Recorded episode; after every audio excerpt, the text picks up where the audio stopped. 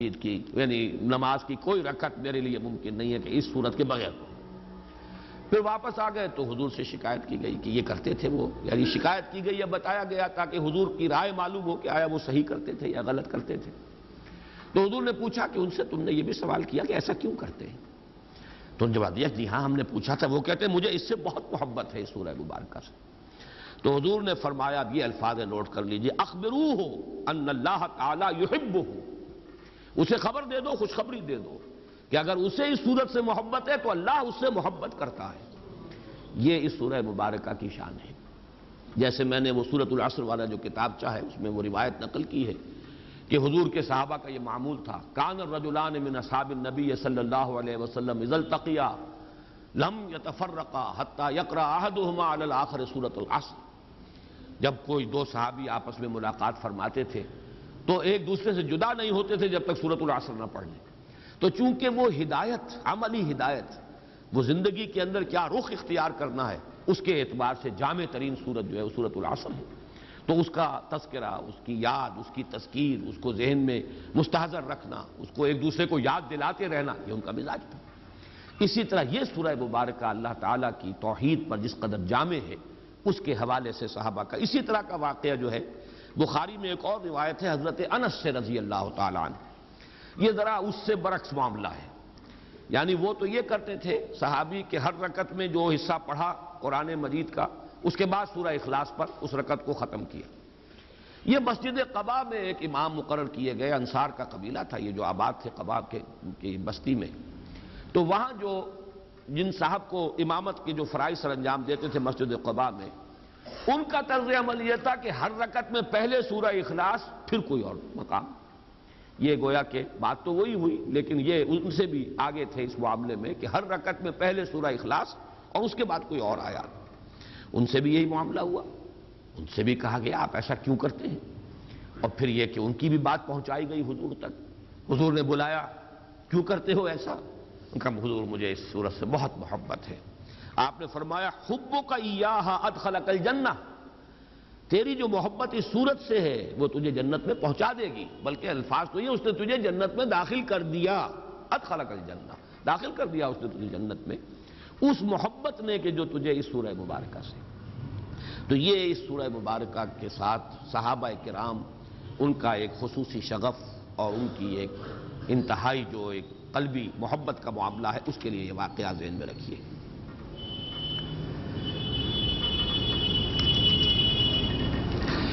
اس صورت کے بارے میں میں ویسے تعجب کے ساتھ بیان کر رہا ہوں کہ مولانا اصلاحی صاحب نے ایک جملہ لکھا ہے، بعض لوگ اسے سلو سے قرآن کے مساوی قرار دیتے ہیں۔ حالانکہ صحیح ترین روایات میں یہ خود حضور کا قول ہے۔ یعنی مجھے حیرانگی اس پر ہے کہ اتنی صحیح اچھا قول قبول بھی کر رہے ہیں، اس کی توجہ بھی بیان کر رہے ہیں۔ یہ سلو سے قرآن کیوں ہے؟ اس لیے ہے۔ کہ اگر دین کا آپ تجزیہ کریں گے، دین کی جڑ و بنیاد ایمان ہے، ایمان کے تین اجزاء ہیں، توحید، معاد اور رسالت۔ یہ تین بنیادی آرٹیکلز آف فیتھ جنہیں آپ کہیں گے، ان کے نام، ان کا نام مجموعی ایمان ہے۔ ایمان جڑ ہے، دین کی بنیاد ہے۔ لہذا جب تین میں سے ایک کے اوپر یہ نہایت جامع صورت ہو گئی، تو معلوم یہ ہوا کہ پھر یہ سلو سے قرآن کے مسائل توجہ بھی کر رہے ہیں، قول بھی نقل کر رہے ہیں۔ لیکن وہ قول جو محمد الرسول اللہ صلی اللہ علیہ وسلم کا ہے اور جو صحیح ترین احادیث میں وارد ہوا ہے، اس کی طرف بھی حوالہ اس طرح دینا، یہ مجھے سمجھ میں نہیں آتا ہے کہ ظاہر بات ہے کہ یہ تفسیر کا حصہ، تدبر قرآن کا یہ حصہ مولانا اسلائی صاحب نے اب اس عمر کو پہنچ کر لکھا ہے، جس میں قوا ضعیف ہو جاتے ہیں۔ اور معلوم ایسا ہوتا ہے کہ کچھ حدیث نبوی سے کچھ ایسا بودھ پیدا ہو چکا تھا مزاج میں کہ جہاں انہیں اختلاف ہے، وہاں تو ظاہر بات ہے کہ وہ جس حدیث کو بھی چاہیں اٹھا کر پھینک دیں، وہ تو اس لیے کہ اختلاف ہے انہیں اس کے اوپر جو جرا کرنی ہو، جو نقد کرنی ہو، لیکن جہاں اتفاق ہے، اس مضمون سے اتفاق ہے، جو اس حدیث میں بیان ہوا۔ لیکن اس کا حوالہ بھی حدیث کے اعتبار سے نہیں دے رہے۔ میں اس پر سوائے تعجب کے اور کسی بات کا اظہار نہیں کر سکتا۔ اس کو سلو سے قرآن قرار دیا خود محمد الرسول اللہ صلی اللہ علیہ وسلم۔ یہ روایت مسلم، صحیح مسلم میں ہے، حضرت ابو الدرداء رضی اللہ تعالی عنہ سے۔ اور صحیح بخاری میں ہے، حضرت ابو سعید الخدری رضی اللہ تعالی عنہ سے۔ اور حضرت ابن عباس اور حضرت انس سے بھی مروی ہے۔ مختلف روایات، دوسری اور جو صحائے ستہ کی کتابیں ہیں، بقیہ جو ہیں چار کتابیں، ان میں روایات ہیں بہت سے صحابہ سے۔ اور اس میں یہ ہے کہ حضور نے فرمایا کہ کیا تم میں سے کسی شخص کے لیے یہ ممکن نہیں ہے کہ ہر رات ایک تہائی قرآن پڑھ لیا کرے۔ تو صحابہ نے کیا، حضور، کس کے لیے یہ ممکن ہے؟ ظاہر بات ہے، مشقت ہے، دن کی محنت ہے۔ وہاں کوئی اس طرح کے مرفع الحال لوگ تو شازی کوئی ہوں گے؟ بڑی محنت اور مشقت کے ساتھ اپنے معاش کا معاملہ چلتا تھا۔ سنو سے قرآن، تہائی قرآن، دس پارے قرآن، ہر رات کو پڑھنا کس کے لیے ممکن؟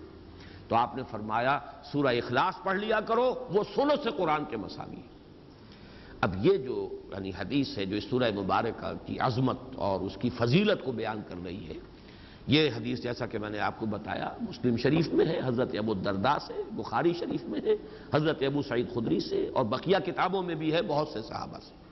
اور اس کی وجہ کیا ہے؟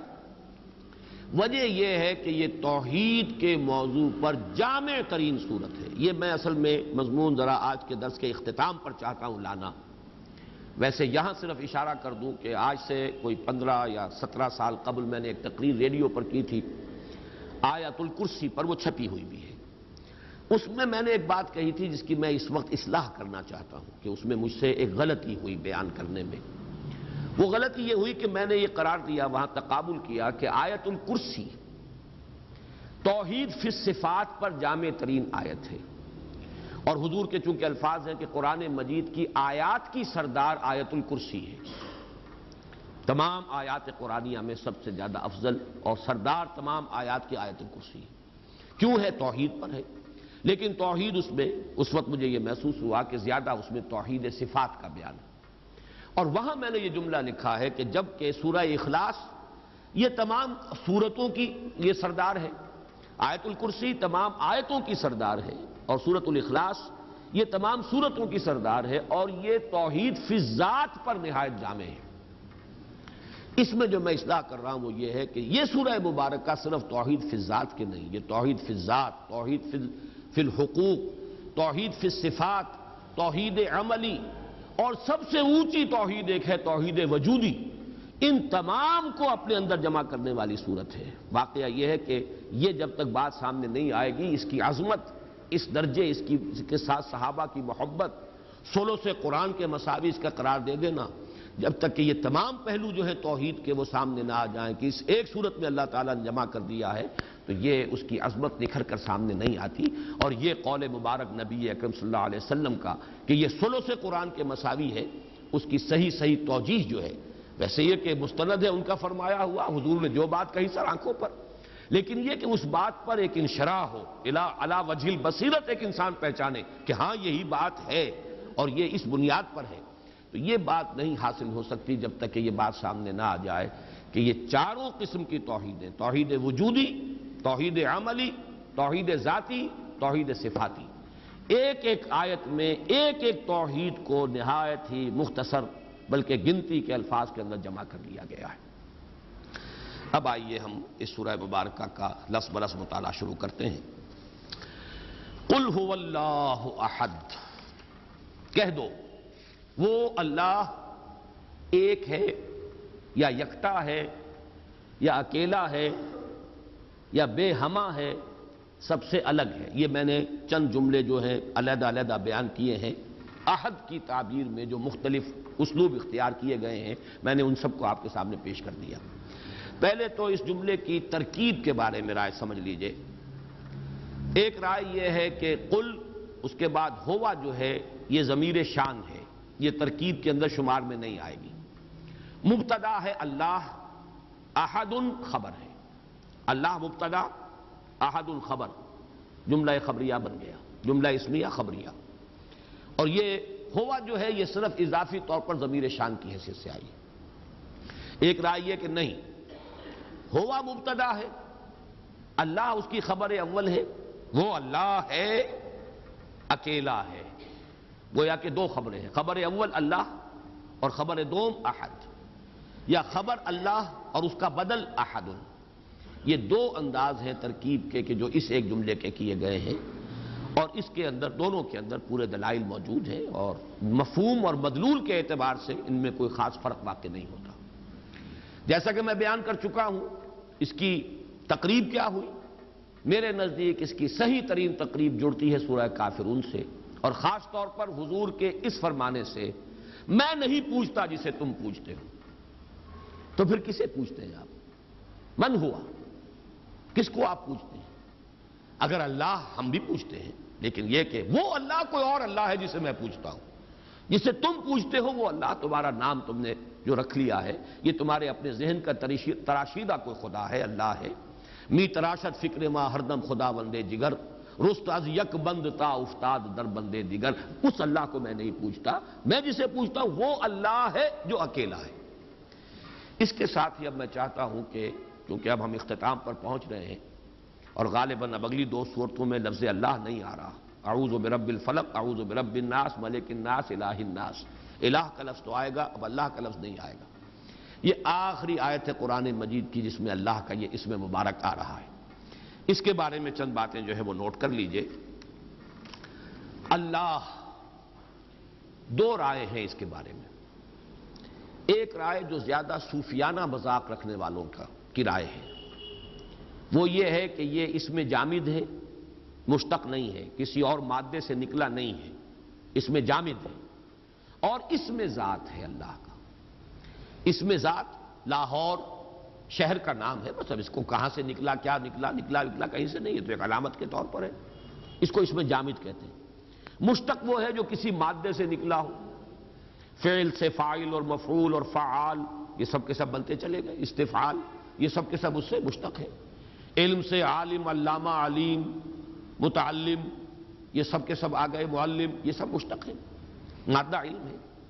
لیکن ایک رائے جو زیادہ تر صوفیانہ مزاج رکھنے والے لوگوں کی ہے، وہ یہ ہے کہ یہ اس میں جامد ہے، کسی سے نہیں بنا، کوئی اس کا مادہ نہیں، اور یہ اس میں ذات ہے۔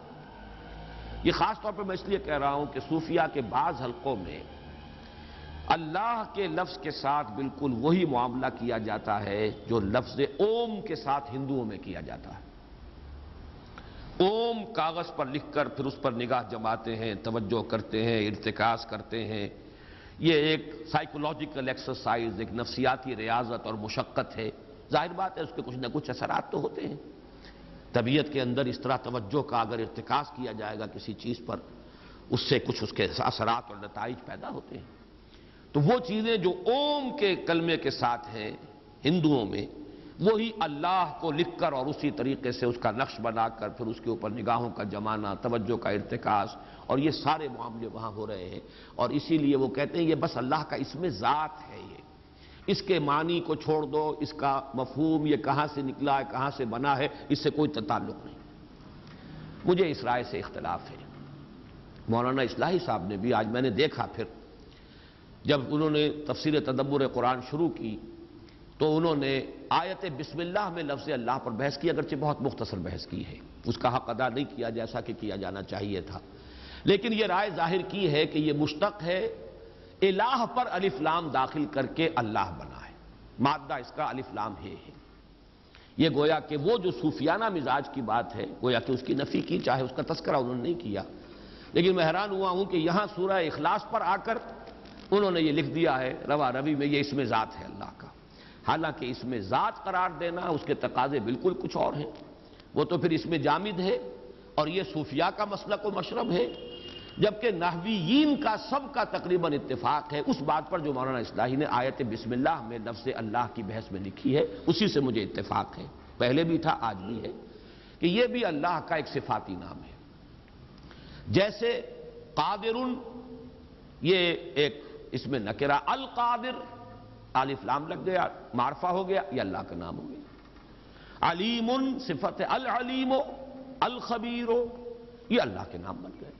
الہ، یہ ایک اس میں نکرہ ہے۔ اور الالہ الالہ میں اصل میں یہ ہوا ہے کہ دو نام جڑ گئے۔ اب بیچ میں سے ایک جو حمزہ ہے، وہ نکال دیا گیا۔ الہ والا، اللہ، یہ اصل میں الالہ ہے۔ معبود برحق، معبود حقیقی، الہ حقیقی۔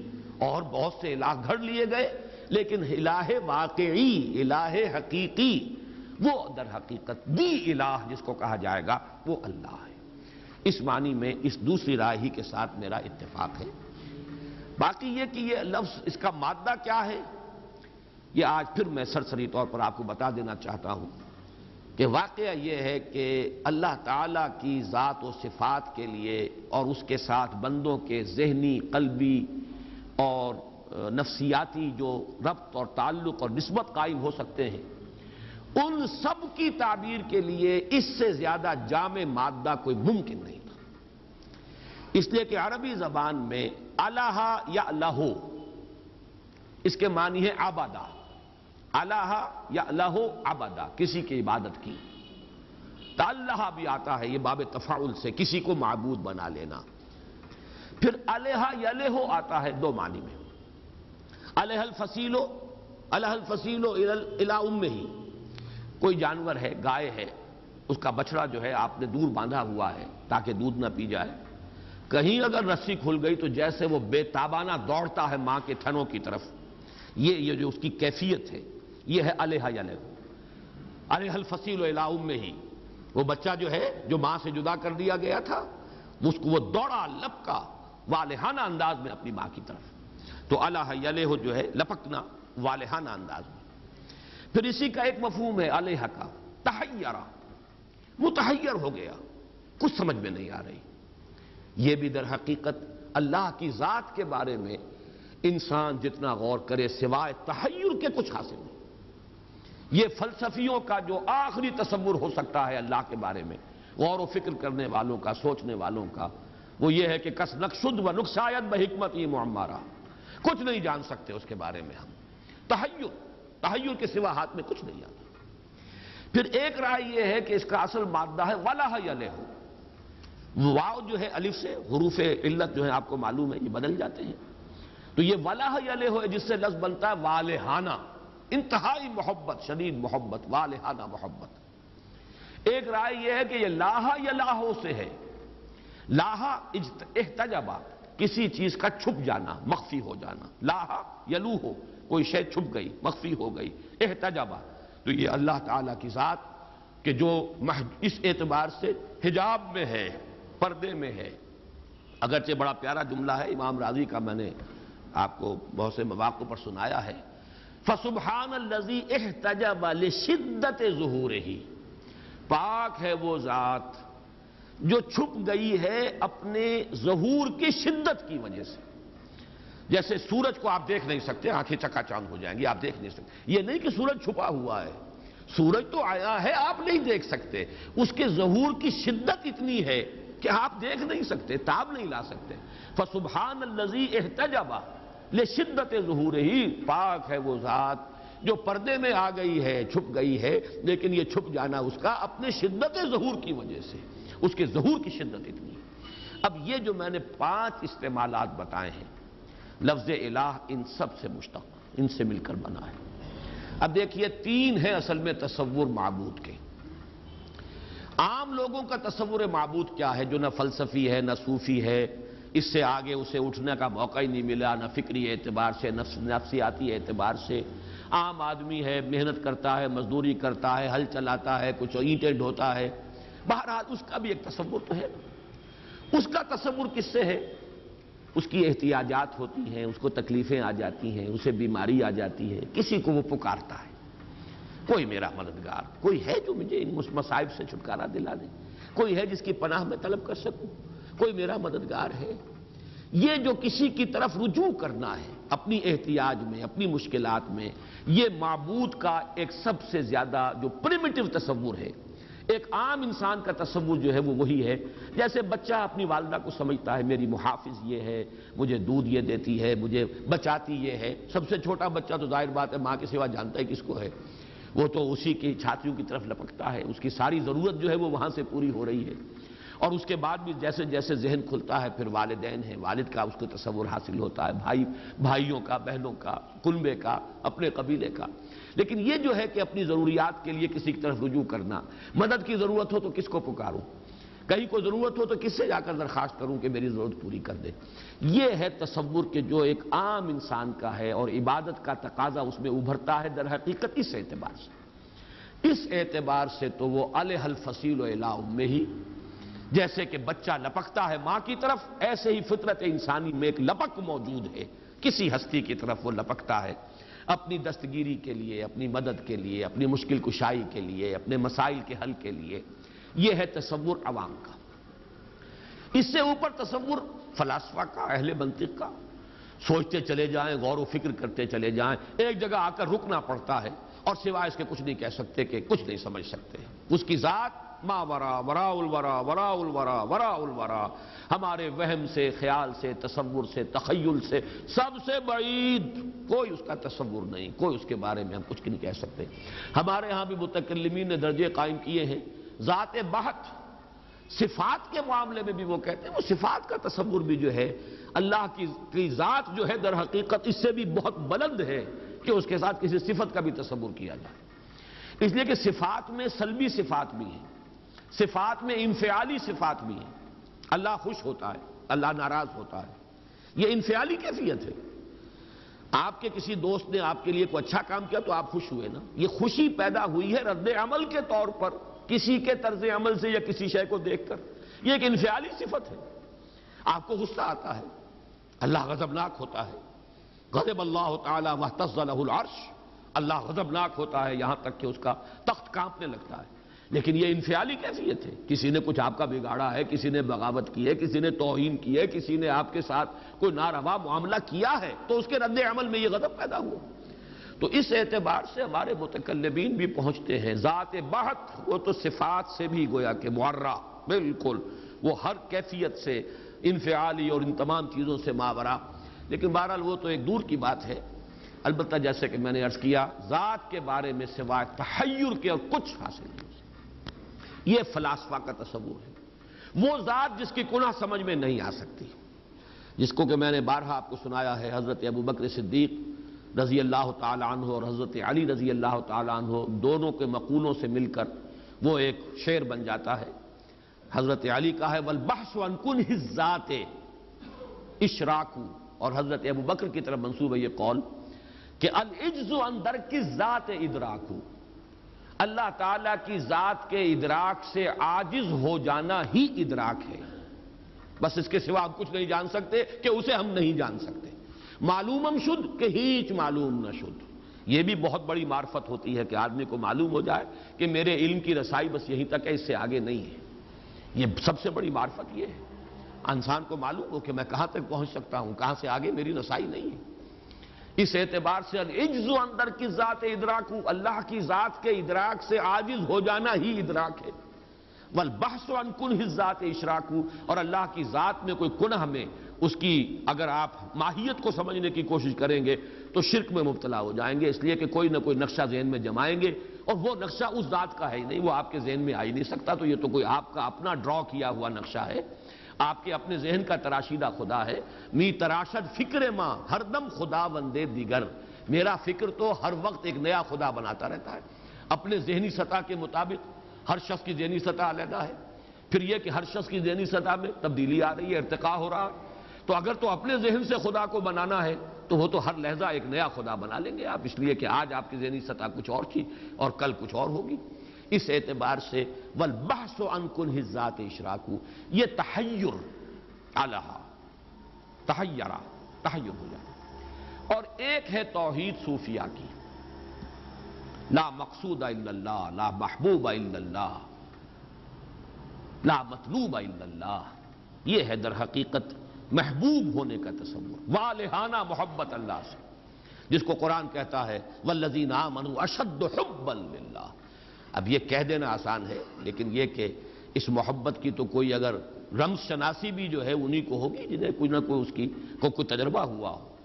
ورنہ یہ ہے کہ ذہنن مان لینا، عقلاً مان لینا، یہ کچھ اور شے ہے۔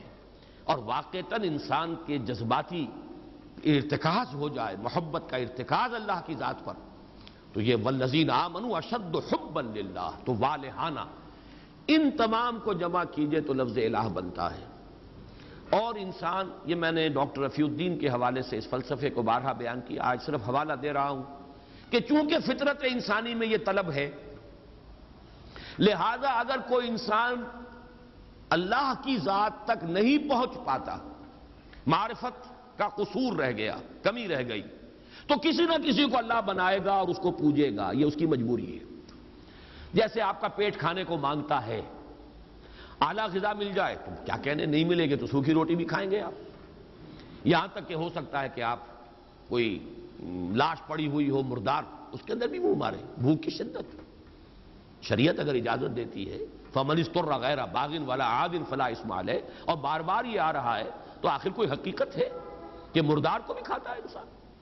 اور یہ آپ نے کہانیاں پڑھی ہوں گی، کوئی جہاز میں سے گر گیا، کوئی کہیں اور ہو گیا، اور اتنے عرصے وہ رہا کہیں ویرانوں میں کیا کیا چیزیں اس نے کھائیں؟ جس پر کہ اس نے پھر گزارا کیا ہے، تو وہ ساری چیزیں سامنے آ جائیں۔ گی اس لیے کہ طلب ہے، اس طلب کو پورا کرنا ہے۔ اچھی شے ملے گی تو کیا کہنے؟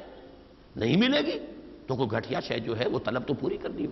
اسی طرح کسی کو پوجنا، کسی سے محبت کرنا، کسی کو اپنا مطلوب بنانا، کسی کو آدرش بنانا، کسی کو آئیڈیل بنانا، کسی کو نصب العین بنانا، یہ فطرت انسانی کا تقاضا ہے۔ اگر خدا کو نہیں بناؤ گے، کسی اور شے کو بناؤ گے۔ خدا کو نہیں بناؤ گے، اولاد کو بناؤ گے۔ خدا کو نہیں بناؤ گے، پیسے کو بناؤ گے۔ خدا کو نہیں بناؤ گے، شہرت کو بناؤ گے۔ اللہ مطلوب و مقصود نہیں بنے گا تو دنیا بھی وجاہت بن جائے گی۔ نام ہو جائے میرا، دولت ہو جائے میرے پاس۔ کوئی نہ کوئی شے وطن کو بنا لو گے۔ وطن پر نثار ہوگے وطن پر جانے نچھاور کرو گے۔ وطن کے لیے جیو گے، وطن کے لیے مرو گے۔ قومیت کو بنا لو گے۔ قومیت کے لیے گندا سا گندا کام بھی کر جاؤ گے اور اعلیٰ سے اعلیٰ قربانی بھی دے جاؤ گے قومیتوں کے لیے کیا نہیں ہوتا قومیت ہو، وطنیت ہو، کوئی آئیڈیل ہو، کسی نہ کسی شے کو ہر باشعور انسان وہ اپنا مطلوب و مقصود بناتا ہے، لا محالہ۔ بس مبارک ہے وہ، کامیاب ہے وہ۔ جن کا ذہن، جن کی معرفت ذات باری تعالیٰ تک پہنچ جائے۔ وہی محبوب، وہی مطلوب. لا مطلوب الا اللہ، لا مقصود الا اللہ، لا محبوب الا اللہ. یہ ہے در حقیقت تیسرا تصور. یہ بلند ترین تصور ہے. ذہن میں رکھیے. آمیانہ تصور، معبود کا، بحثیت مشکل کشا، بحثیت رازق، بحثیت دستگیر، بحثیت مددگار. یہ ہے معبود کا ایک تصور. یہ ہے عام آدمی کا تصور. وہ عام آدمی اس سطح تک بھی اگر توحید پر آ گیا، اس کے سوا کوئی مشکل کشا نہیں، اس کے سوا کوئی حاجت روا نہیں، اس کے سوا کوئی روزی رساں نہیں، اس کے سوا کوئی مددگار نہیں، اس کے سوا کوئی نہیں کہ جو آپ کو تکلیف سے نجات دے سکے، توحید مکمل ہو گئی اس کی۔ اس کی ذہنی سطح یہی ہے۔ اس سے آگے کا وہ مکلف نہیں ہے۔ سوچنے سمجھنے والے، فلاسفہ، غور و فکر کرنے والے، وہ پھر یہ کہ وہ ذات جس کو نہیں سمجھ سکتے، بس ہے۔ جس پہ این بردان کے ہست ہست ہے ضرور۔ کیا کیسا ہے؟ کون ہے؟ یہ ہم نہیں جانتے۔ دور بینان بارگاہ بار گاہ الست جو زدی پہ بردان کے ہست ہے ضرور، کوئی نہ کوئی ہے۔ یہ جس کو کہ میں نے اقبال کے حوالے سے آپ کو بتایا کہ اقبال کہتے ہیں کہ کائنات کانسیپٹ ہے۔ گاڈ اس پرسن